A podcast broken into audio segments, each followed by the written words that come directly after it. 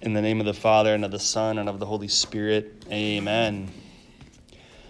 Lord, make me an instrument of your peace. Where there is hatred, let me sow love. Where there is injury, pardon. Where there is doubt, faith. Where there is despair, hope. Where there is darkness, light.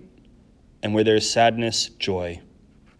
O divine Master, grant that I may not so much seek to be consoled as to console, to be understood as to understand, to be loved as to love. For it is in giving that we receive, it is in pardoning that we are pardoned, and it's in dying that we are born to eternal life. Amen. Holy Spirit, come. We pray in the name of Jesus. We ask you, Heavenly Father, for a fresh outpouring of the Holy Spirit to come upon us here this afternoon. Spirit of the living God, fall afresh on us. Spirit of the living God, fall afresh on us. Spirit of the living God, fall afresh on us. We love you, Holy Spirit. We need you. We welcome you here. And we have great expectations for your work here this afternoon and tonight and each and every day of our lives. We need you because without you, we can do nothing. And we believe that the risen Lord Jesus wants to live his life through us and with us and in us. And for that, we need you in a particular way. Help us, Holy Spirit, to have the mind of Christ, to have the eyes and the heart of Christ, to have the ears of Christ and the hands and the feet of Christ. Help us to speak the words of Jesus so that we can give life, so that we can build up. Mother Mary, we crown you the queen of our meditation this afternoon as we pray. Hail Mary, full of grace, the Lord is with thee. Blessed art thou among women, and blessed is the fruit of thy womb, Jesus. Holy Mary, Mother of God, pray for us sinners, now and at the hour of our death. Amen. In the name of the Father, and of the Son, and of the Holy Spirit. Amen. So let's continue with mercy, and we'll meditate on the prodigal son.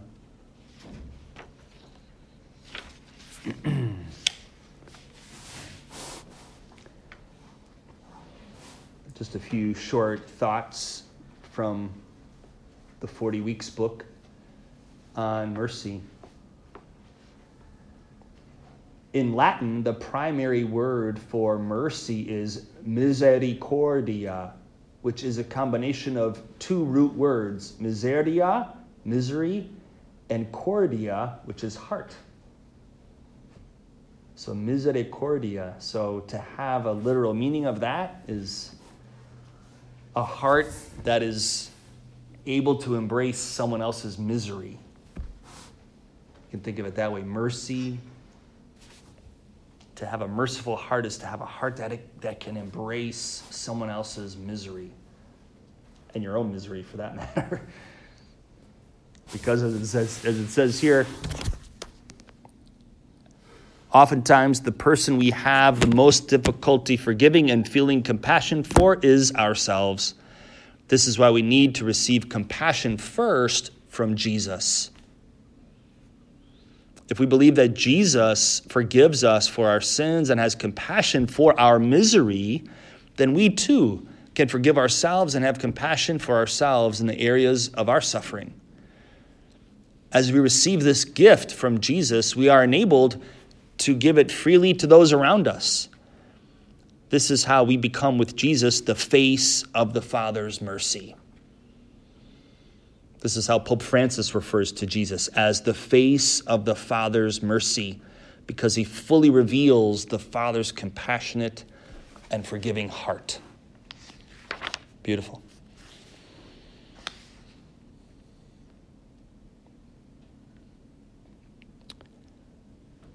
There's some steps here in the book. I'm not going to run through them all right now, but I'll take pictures of all of these steps that Bob Schuchts and Sister Miriam in particular tend to walk people through. If you're having trouble forgiving yourself or somebody else, these steps might, might help. They list 13 different steps for forgiving somebody, so it's pretty thorough. So I'll do that later. Let's go to the Word of God. Let's go to the Word of God. So important. If you don't have that daily habit of being in the Word, that would be a great takeaway from this retreat as well. To be in the Word every day. There was a man who had two sons, and the younger of them said to his father, Father, give me the share of property that falls to me and he divided his living between them. Not many days later, the younger son gathered all he had and took his journey into a far country, and there he squandered his property in loose living. So I'm sure you've all heard many talks on this gospel, but it's good just to highlight some of these images that Jesus is trying to paint here. The fact that the younger son said to his father, Give me the share of my inheritance, that was the equivalent of saying, Drop dead. Drop dead. I really don't want anything to do with you. Jesus is just telling a story, it's just a, a parable. So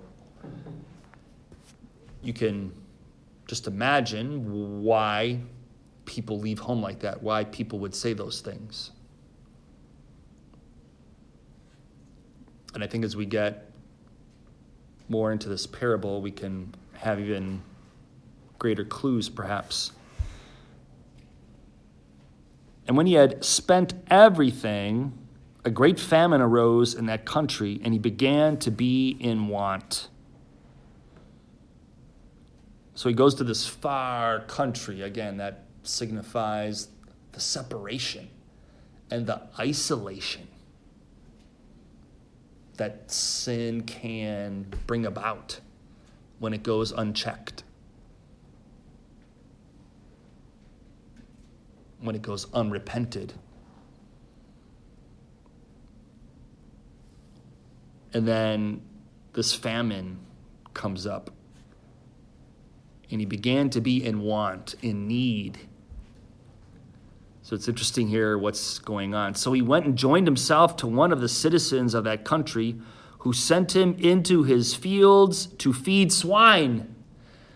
So for a Jewish crowd, this would have been like, oh, you know, that's the worst of the worst, man.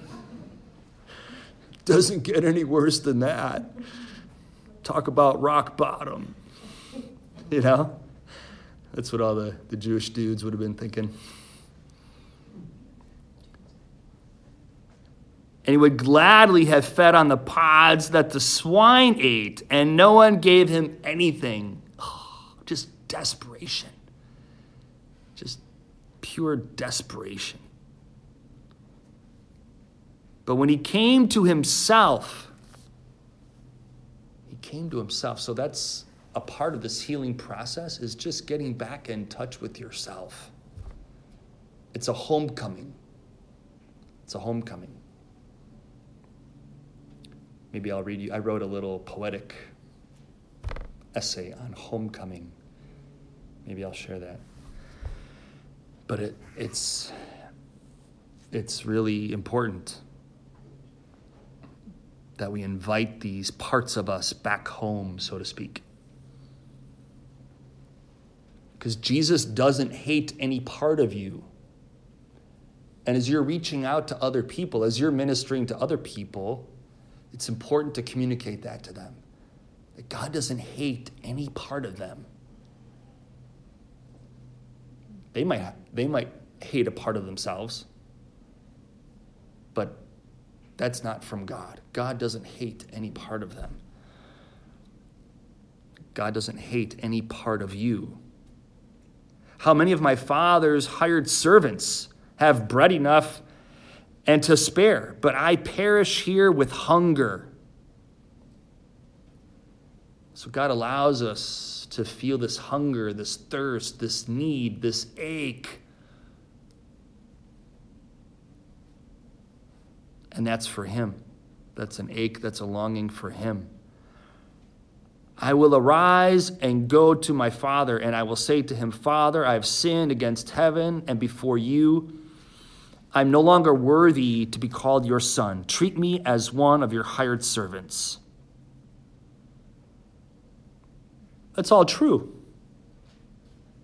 He doesn't really deserve to be allowed back in the Father's house, strictly speaking, from, a, from the point of view of justice. From the point of view of justice, he doesn't deserve to be allowed back into the Father's house. And that's true of all of us. From a strictly justice point of view, looking at it strictly from the point of view of justice, we don't deserve to be allowed into heaven. And there's nothing that we could do that would somehow make that otherwise. And that's why another nuance of mercy is please don't treat me the way I deserve to be treated, as we said the other day. And he arose and came to his father. But while he was yet at a distance, his father saw him, saw him. Oh, we all just want to be seen, especially those parts of us that have been exiled, so to speak. And when you're ministering to other people who have these exiled parts, they just want to be seen with compassion. His father saw him and had compassion and ran and embraced him and kissed him. The son didn't even say anything yet. And the father was just moved. The father couldn't help himself. The father couldn't hold back. He just wanted his son back. That's all he wanted. That's all he wants. That's all God wants. He just wants us back close. And the son said to him, Father, I have sinned against heaven, and before you I am no longer worthy to be called your son. True statement. But the father said to his servants, Bring quickly the best robe and put it on him, and put a ring on his hand and shoes on his feet, and bring the fatted calf and kill it, and let us eat and make merry. For the son for this my son was dead and is alive again. He was lost and is found. And they began to make merry. The father's restoring his dignity. He is fully embracing him and welcoming him back into his house, back into the fold, back into the family. The father wouldn't have it any other way. And that's how the Father treats us. That's why Jesus is telling this parable, because he wants us to get a sense of how he feels about us, of how he and the Father and the Holy Spirit think about us and how they feel about us.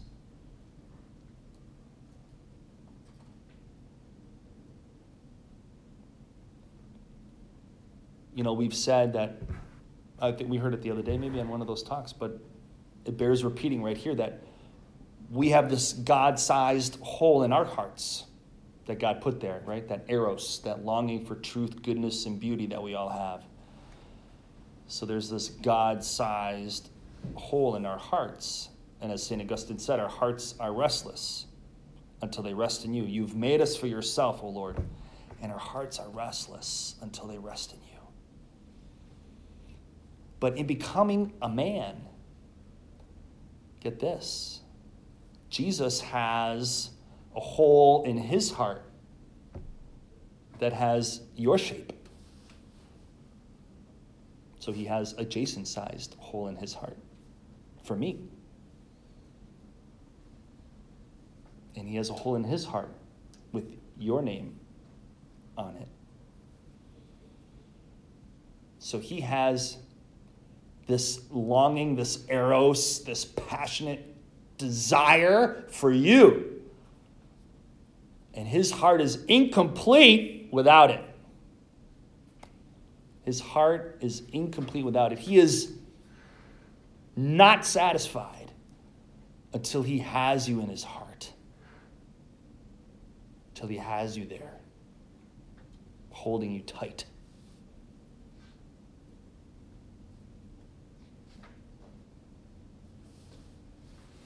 If you like dogs, maybe you would like the, the poem The Hound of Heaven. If you've never prayed with the Hound of Heaven, it's a famous poem about God. You can look that up The Hound of Heaven, describing how Jesus pursues us, the Hound of Heaven. So, the new robe, the new ring, the new shoes, all this new stuff. It's a sign of the Father restoring his Son's dignity. And that's what happens when we go to confession. The old clothes are thrown out. All the tattered, stained clothes thrown away. And boom, get a new wardrobe get a new dress or whatever you like. Something brand new. No stains, no rips, no tears. And on top of that, he kills the fatted calf to throw a party. Celebrates. He celebrates our homecoming. And maybe you just need to let the Lord speak that truth to you that He celebrates your homecoming. Every time you come into His presence, He celebrates your presence. He loves to be with you. And it's as if He just closes everything, calls up His secretary, and says, Cancel all my appointments. Gail's here. We're going to talk now.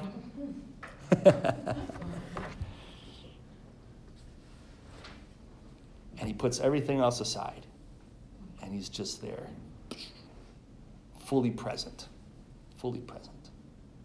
No distractions. No distractions. You're his only distraction. He delights in you. He loves to be with you. He loves to spend time with you. Now his elder son was in the field and as he came and drew near to the house, he heard music and dancing. And he called one of the servants and asked what this meant. So if this is if the father's house is a picture of heaven, let's see there's music and dancing and lots of food. Just saying. it's the word of God, I don't know. And he said to him, Your brother has come, and your father has killed the fatted calf, because he has received him safe and sound. But he was angry and refused to go in. His father came out and entreated him. Notice, the father had to go out for both, for both boys. They were out of the house for two different reasons. One you might say was the more rebellious type, but then you got the goody two shoes over here, who's not in the house either. Take note, right? The goody two shoes, the rule follower, is not in the house either. The father had to go out to him. But he answered his father. You can just kind of, mm, mm. behold, these many years I have served you, and I never disobeyed your command. Yet you never gave me a kid that I might make merry with my friends. But when this son of yours came, who has devoured your living with harlots, you killed for him the fatted calf.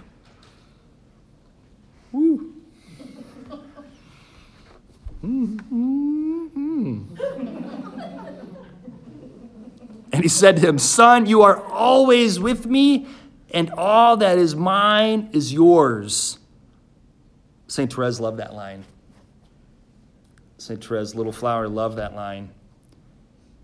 And, and for her, even though it's being addressed to the older son, she's just taken the word of God for its, you know, like at, at its letter there, right? And she's like, hey, this is giving me permission to just take whatever I want. Son, you are always with me, and all that is mine is yours. That's a beautiful promise. That's a beautiful statement. It was fitting to make merry and be glad, for this brother of yours was dead and is alive. He was lost and is found. So that's that's the heart of our God. Jesus was painting a, a portrait, you could say, of the heart of God by telling this parable and the, the two previous parables, that whole chapter 15 of Luke's gospel includes the parable of the lost sheep, the lost coin, and then the prodigal son. All of these parables of mercy.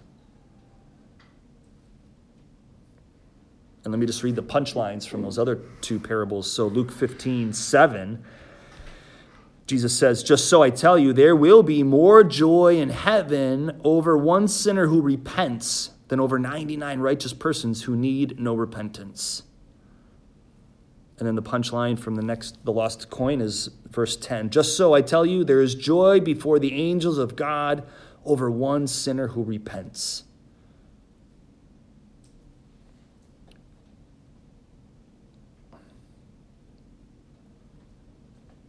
So, divine mercy, divine mercy has this celebratory component to it. This joy that God gets when He welcomes back one of His brothers and sisters or sons and daughters that was lost, that was dead. You know, if someone's really steeped in sin and it's like their soul is dead. And, and to see them come back to life. As a priest, I'm, you know, I have a very privileged perspective sometimes, you know, to see this happen.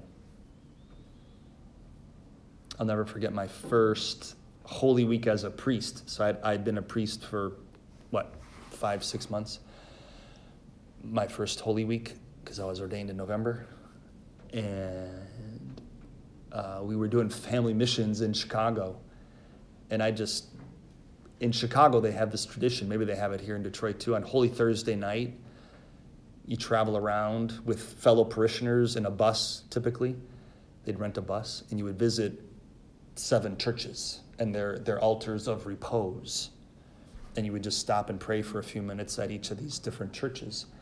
And the church where I was assigned for the missions was a rather famous church because they considered it the last country church in the Archdiocese of Chicago which meant that it had a few acres of green around it, you know. But it was surrounded by suburbs. And it was a small, quaint little church up on a hill. It still had a cemetery right outside of it. And so it was a rather popular church for Holy Thursday night. And I asked the pastor, I said, Can I just sit in the confessional all night? He's like, Yeah, it's okay with me. So I just sat there in the confessional for like three or four hours. And the light, the little light was on, you know? And so one busload after another for hours just came by. And people really weren't expecting it. So a lot of people took advantage that, you know, probably hadn't been in a while. And it was just wow, you know, to hear and just to witness, you know, God's mercy at work like that. It was it was beautiful.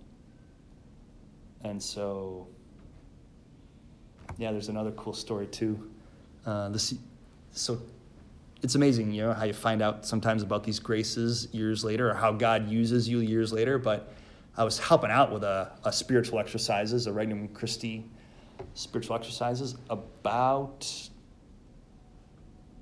about 10 years ago, nine, 10 years ago in Atlanta. And uh, this woman dragged her college daughter along to the retreat. And I didn't know that, but I'm telling you now what I know because this daughter has talked to me since then. She reached out to me in the last year. And she said, Yeah, I came to confession with you, Father Jason, and I thought you were going to throw me out. I was so scared. She didn't know me, of course, right? But, but she said, as I was giving her absolution, this ball of light engulfed me. And she said, I saw the face of Jesus while you were giving me absolution. And she said, that confession changed my life. And she became a, um, a focus missionary for six years. So this girl did like a 180, totally turned her life around.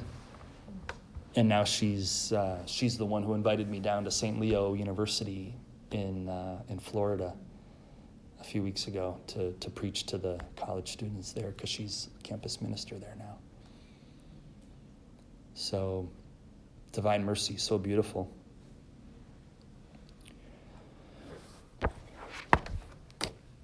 Let's read this little reflection here from Father Watson. Jesus' mission was to end death's reign by the forgiveness of our sins. When we allow ourselves to encounter Jesus as divine physician, redeemer, and God's mercy for our own sins and failings, we are truly meeting him. In surrendering our sinfulness to Jesus, who alone can forgive us, we are giving Christ Jesus a gift of great significance. Really? In this act, we are truly accepting the reason he lived, died, and rose again. What a great insight. Our sins are actually a gift to God. Our sins are a gift to God when we confess them with trust in his mercy. It's because it's the reason he came. Remember our song from this morning? I came for your story. I came for your wounds to show you what love sees when love sees you. Hand me the pieces broken and bruised, and I'll show you what love sees when love sees you. Isn't that beautiful? So that's great preparation, Teresa, for the kids for confession. Just tell them, yeah, your sins are like a gift to Jesus when you go to confession.